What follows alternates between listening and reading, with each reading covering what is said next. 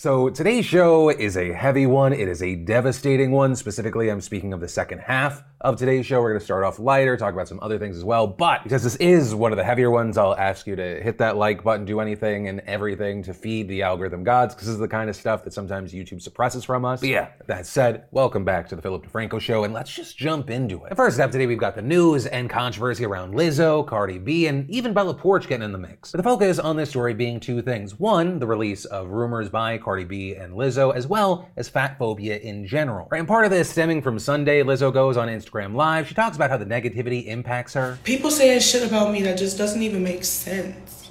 It's fat phobic, and it's racist, and it's hurtful. If you don't like my music, cool. If you don't like rumors and song, cool. But a lot of people don't like me because of the way I look. And I'm like, also saying she doesn't want to say the exact things being said because she doesn't want to give those words power. Yeah, you know, following this, we saw a lot of support coming out for Lizzo, some from Cardi B, as well as other entertainers and influencers like Bella Poarch saying, sad to see society and the internet come together to try and take down people, especially such positive leaders and role models. This is the part that jades me about the world. We'll never appreciate greatness until it's gone. But also, with this, connected or not to the Lizzo situation, we've seen on social media, especially in the, like the last 24 48 hours, a lot of pushback about other incidents involving things uh, that people refer to as fat phobia, body shaming, or just outright threats. With one of these incidents that appears to have one of the biggest spotlights on it right now, especially on TikTok, being the, this clip with Danny Mullen from a podcast. With fat girls, ideally, they have that protrude further than their big belly. Right, we and hope. If, if not, they need to be shot in the head like cattle. With Mullen then going on to say that he would want a samurai to then slice up a woman just long enough so that he could uh, have sex with her still. Like, I'd prefer not to even say what he said verbatim. And so, with that, in addition to the backlash of users on TikTok like Aunt Karen Zero calling for accountability, we need to demand that YouTube review the guidelines because I know for a fact they have to be violating something and we demand better. Right, and with this, well, in general, it's mainly been backlash. We have seen people debate both sides, some defending Mullen and the podcast saying these are just jokes, they're dark, edgy jokes jokes, but jokes. Whereas on the other side, you have people saying, okay, jokes are one thing, but, but calling for the actual violence against women, that's a complete other thing. It's strange, disgusting, oddly specific. And so now with this story, whether it be the first part with Lizzo or this second part, I would really love to know any and all thoughts you have on this. Then you've got the likes of Jake Paul back in the news because uh, remember back in 2020 when the FBI raided his home? That after Scottsdale police confirmed in June 2020 that Jake was facing charges for trespassing an unlawful assembly over an incident after the George Floyd protests, with them dropping the charges as the investigation investigation moved over to the FBI. But at the end of last week, the situation changed, with the U.S. Attorney's Office in Arizona giving Reuters a statement saying, based upon the investigation and evidence available at this time, the United States Attorney's Office for the District of Arizona is not pursuing federal charges against Jake Paul for his conduct. But turns out the situation may not be completely over because as of this morning, of TMZ reporting that the city of Scottsdale has decided to refile their two charges against Jake Paul, with the outlet saying that he's due in court after Labor Day and could face a maximum year in jail if convicted. Then, in a mix of politics and COVID news, we should talk talk about yesterday, the Texas Supreme Court temporarily blocking two counties from imposing mask mandates that defied Governor Greg Abbott's statewide ban on masking requirements. Those counties, Dallas and Bexar, which houses San Antonio, had previously received a green light to implement the mandate from a lower court, but this new ruling made it obsolete. But despite that, Bexar County still says that they're going to keep their mask mandate, arguing that the court's ruling has little practical effect since a full case on whether or not it can impose a mandate is being heard today. The San Antonio city attorney saying the governor cannot use his emergency powers to suspend laws that provide local entities the needed flexibility to act in an emergency. His suspension authority is meant to facilitate action, not prohibit it. Likewise, the Dallas Independent School District also said that it would continue to enforce its mask mandate for students and staff, and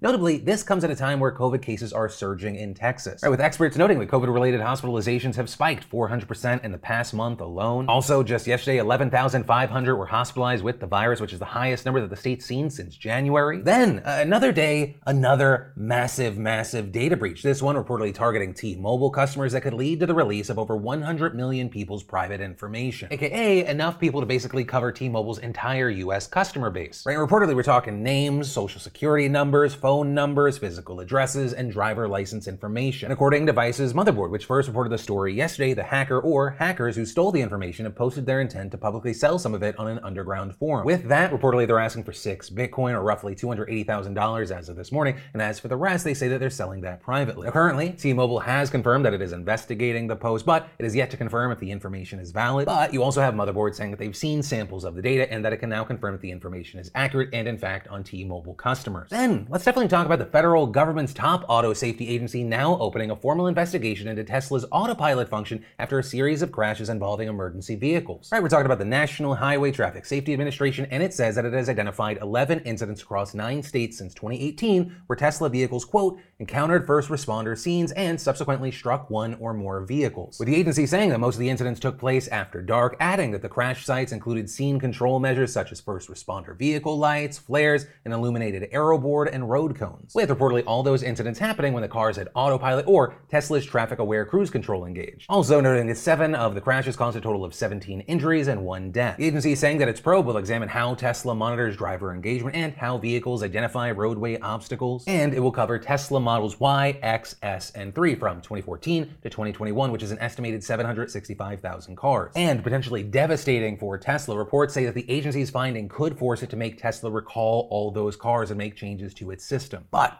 for now, I mean, we're gonna have to wait to see what happens next. But I mean, this is also far from the first time that Tesla's autopilot system has been called into question or even defended. Right? Perhaps most notably, the National Transportation Safety Board previously found autopilot partly to blame in a 2018 fatal crash in Florida. Tesla, for its part, as of recording, has not made a statement about the new probe, but we've seen the public react. Shares down nearly 5% as of midday trading on Monday. Though, as many outlets have pointed out, that the company has defended itself in the past, arguing that driving with autopilot engaged is safer than not. Then we should definitely talk about this Snopes scandal, right? The, the fact-checking website facing a major reckoning over the weekend. And that's because in an exclusive investigation, BuzzFeed News found that the site's co-founder, David Mikkelson, plagiarized dozens of articles between 2015 and 2019. Where through side-by-side screenshots, BuzzFeed showed Mikkelson ripped off whole sections of other articles from different outlets, including The Guardian, The LA Times, The New York Times, CNN, NBC News, and the BBC. And reportedly, all of that was in an attempt to, quote, scoop up traffic, with one former employee telling the outlet that was his big SEO speed secret. He would instruct us to copy text from other sites, post them verbatim so that it looked like we were fast and could scoop up traffic, and then change the story in real time. I hated it and wouldn't tell any of the staff to do it, but he did it all the time. However, on the other side of this, in his own statement, Mikkelson told BuzzFeed, I didn't come from a journalism background. I wasn't used to doing news aggregation. A number of times I crossed the line to where it was copyright infringement. I owned that. Also, saying in a separate statement, there is no excuse for my serious lapses in judgment. I am sorry. But still, with that, Snopes has now taken down 60 articles published by Mikkelson, also revoking his ability to publish. However, reportedly at this time, he is still going to remain chief executive at the company. Though, seemingly in an attempt to hold Snopes' name above the water, we saw its chief operating officer noting that most of the plagiarized articles were published before the outlet brought in its current managing editor and editorial team. We also saw eight of Snopes' writers condemning Mikkelson's behavior and saying no writer participated in this behavior, nor did any editors. But ultimately, that is where we are right now, and it's going to be interesting to see how Snopes moves forward from here, especially with Mikkelson still in charge and there being a debate that's still going on. But from that, I want to take a second to thank the sponsor of today's show, Stamps.com. You know, whether you're a small office sending out invoices, an online seller shipping orders, or even a giant warehouse sending thousands of packages a day, Stamps.com is great for any size business. For an official US postage from your computer 24 7 for any letter, package, and class of mail, anywhere you want to send it. And with Stamps.com, you get up to 40% off of post office rates and up to 66% off UPS rates. With our switch and save feature, you can quickly compare carriers to find the best rates. Personally, I love how convenient and cost effective this is for me and my business. I mean, I can get all the mailing and shipping done without even leaving my house. Stamps.com saves me time and money, freeing me up to produce the show, work on the new studio, create the awesome apparel that we've been doing on these drops. And right now, you'll get a four week trial plus free postage and a digital scale when you use code PHIL. There's no risk, no long term commitments, and no contracts. Just go to stamps.com, click on the microphone at the top of the homepage, and type in PHIL. That's stamps.com, code PHIL. And then the, the second half of today's show is going to be focused on very important international news, starting with Haiti. And Haiti, if you don't know, was struck by a 7.2 magnitude earthquake on Saturday that has killed nearly 1,300 people and injured at least 5,700 others, according to numbers released on Sunday. And notably, that shake was more powerful than the 7.0 one that hit Haiti back in 2010, which of course killed more than 200,000 people. But this time the quake reportedly hit a less densely populated area in the southwest part of the country. Now, that said, it does need to be understood this is still a developing situation. It is impossible to assess the full scope of the casualties and the damage right now. You have rescue teams continuing to dig through the rubble of collapsed structures. The quake and its aftershocks have had a devastating impact on thousands of locals left suffering and displaced. Tragic videos from the scene showing people screaming and sobbing in the streets as they scramble to save or just locate their loved ones. Reports say that more than 27,000 homes have been damaged or destroyed, along with schools, churches, and other structures. And while there's never a good time, the earthquake could not have come at a worse time for Haitians who are still reeling from the recent assassination of the country's president. Right on top of the political turmoil that followed amid a wave of gang violence, the government is just not financially equipped to handle such a crisis. Right, Haiti is considered the poorest nation in the Western Hemisphere, and it's already dealing with the effects of the coronavirus pandemic. In fact, they had only just started undergoing a mass rollout of vaccines. You also have the Southern Peninsula still recovering from Hurricane Matthew, which hit back in 2016, and the devastation will soon get worse because of Tropical Depression Grace, which is expected to hit the area today, triggering mudslides and flooding that will further hamper rescue and recovery efforts. Now, with this, the U.S., along with the United Nations and several other relief organizations, have already promised to send assistance, which is definitely needed as hospitals are overwhelmed with patients and low on even the most basic of supplies, as well as a ton of locals out there struggling to get a hold of essentials like food and water. So we'll have to keep an eye on this absolutely devastating story to see how this situation changes. And then, of course, the final thing today is Afghanistan. The country has now fallen, and to describe this as anything other than an unmitigated disaster, I don't know how you do that. so just jumping straight into it, the Taliban have managed to retake Afghanistan within essentially a week after capturing Kabul on Sunday. Its leadership posing for interviews from the presidential palace, and in a later statement, a spokesperson said that the war is finally over and that they would now be in charge. And this reportedly just hours after the Taliban arrived and Afghanistan's now former president fled and resigned to avoid, quote, a flood of bloodshed. With him also on his way out, according to some outlets, taking massive amounts of cash and luxury vehicles. But for many Afghans, that is such a minor issue compared to them just trying trying to get out right now. This morning we saw thousands flee to Kabul airport, the last lifeline out of the country after border crossings were closed. And heartbreaking and devastating videos that appear to be from movies and not real life. You see hundreds storming the airport doors, rushing the tarmac, people desperately trying to get on flights, whether they're waiting in a line to get onto a military plane helping evacuate refugees, or by trying to force their way onto a plane, or in the most desperate and tragic of cases, holding on while the plane takes off. Also, on that note, as of recording, there are reports of at least seven deaths at the airport, most likely from stampeding, people falling off of planes, or possibly even gunfire from either Taliban or security forces. But reportedly, despite the scenes of chaos at the airport, American forces are currently in charge there and trying to get some semblance of order. 3,000 troops were sent back to Afghanistan last week to help evacuate its 10,000 embassy staff, and over the next few days, it is expected that over 6,000 more will arrive. Although, understand, this is a developing situation. Just as we were recording this, it's also being reported that the U.S. has now halted evacuation flights. This because reportedly things are too chaotic and too dangerous. I mean, kind of just a thing to understand with this situation, just with how genuinely crazy it is. There's a lot of information that's coming out that can also be contradictory. Now, with that said, as of right now, reportedly the Taliban has not made any serious efforts to interfere with the evacuations, although there have been reports that they've set up checkpoints around it and sometimes have even taken shots at aircrafts leaving. You also have the US saying that it plans to evacuate at least 5,000 people a day, and not just Americans, but also the Afghans who are eligible for a special visa because they worked with US forces. But that's where a lot of the concern is right now, because it's not just a few people. Reportedly, 88,000 Afghans qualify for this, but it's unclear how many people will actually be able to get out and for how long the U.S. will be able to maintain control at the airport. But for as long as it's able, the Pentagon says that it's planning to relocate 30,000 applicants to the U.S. despite not having their paperwork done or vetted. Something that President Biden said just a month ago was against the law, but seemingly is reversed as the situation deteriorates. It's also not just the U.S. that's offering support. A range of Balkan countries have offered refugee status to Afghans alongside Canada and Iran. The situation has also influenced many European countries to stop deporting Afghans who have been rejected for asylum. But with all that said, with the Taliban in charge, there is the question of, well, what happens next? Some Western nations are urging the international community to not accept the Taliban as a legitimate government of Afghanistan, while places like Russia and China seem to be in the opposite boat. And for the Afghans there on the ground themselves, it looks like a return to strict Islamic rule with draconian punishments and few rights for women. You know, almost immediately we saw the city of Kabul preparing for that by doing things like removing adverts featuring women and women also largely avoiding going out in public after Sunday. But you also have the Taliban saying we're not the same Taliban, saying they won't go back to all the old rules, saying that they'll allow women to go around unaccompanied by male relatives. They won't require women to wear burqas, instead saying that a hijab will be enough. Also claiming that girls will be allowed to go back back to school. But at the same time, while they may be saying that, there are mixed reports that some areas under Taliban control have already returned to its more strict interpretation of Islamic law and scripture, which prohibits those things. Which is why we're also now seeing the UN Security Council calling for an immediate end to the violence in the country and for the Taliban to set up a government that treats women on a completely equal basis. But I also wouldn't hold my breath on that. Right, but with all of that said, it brings us to the final thing that we're going to talk about today, and that is it ultimately revolves around the question of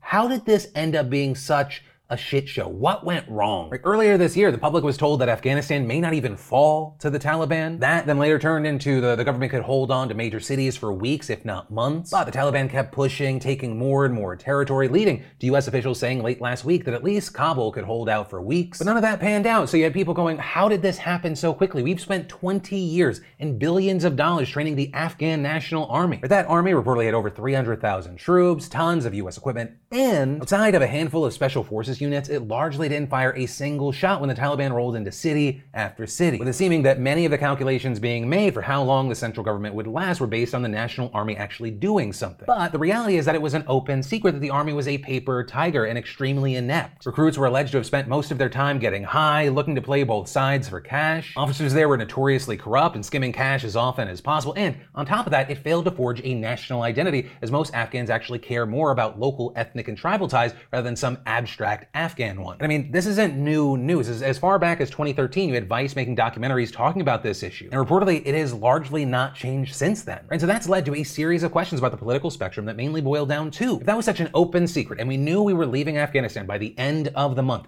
then why did we rely on them? Why wasn't there a push to evacuate sooner? And why was there a sudden collapse leading to what will likely be this generation's fall of Saigon moment? These are questions that we don't have answers for right now and may not have them fully for years. But right now, a lot of the blame is being put on the Biden administration. Right as recently as Saturday, we saw Biden blaming Trump for the Taliban's rise, while Trump similarly stacked the blame on Biden. You look to social media, there's a lot of finger pointing to whether it be to people or specific moments. Right, some going all the way back to the beginning, blaming Bush and Congress. Others also pointing the finger at presidents who followed Obama and Trump. You also, of course, had people pointing to Biden because while he didn't start the war or continue the war or make a deal to end the war, he was in charge of the U.S. pullout. Biden and his administration seemingly caught off guard, even though there have been people warning that he needed to move people out sooner. Then, of course, you have people pointing back to Trump and Pompeo. People noting that Trump was the one that made the agreement with the Taliban. Also noting that Trump released thousands of Taliban fighters, including the Taliban leader slash looks to be the new president of Afghanistan. People pointing to Trump just a month ago saying at a rally. Afghanistan. By the way, I started the process. All the troops are coming back home. They couldn't stop the process.